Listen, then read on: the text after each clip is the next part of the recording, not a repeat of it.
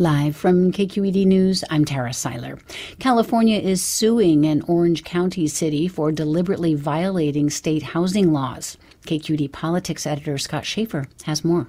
Attorney General Rob Bonta filed the lawsuit after the Huntington Beach City Council voted on Tuesday to continue a moratorium on applications for alternative dwelling units, sometimes called granny flats. State law makes it easier for homeowners to build secondary units on their property, often affordable units for family or renters. Bonta said the city has been repeatedly warned it was violating state law. You can challenge the law in court but you cannot throw a law out the window because it doesn't suit you because you don't want to follow it. The law is the law, it applies to everyone. The lawsuit serves as a warning to other cities, including many in the Bay Area, that have dragged their feet on building more housing. I'm Scott Shafer, KQED News.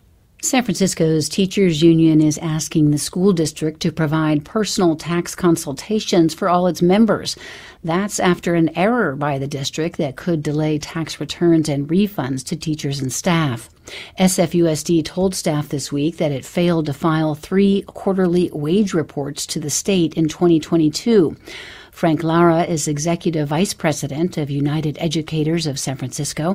He says this comes after major problems with the district's payroll system over the last year. And so this one kind of uh, resurfaced a lot of really, really anger, frustration, distrust, but the impact is fortunately not as as severe or unrectifiable as other issues. No word from the district on whether it will provide staff with the requested tax help.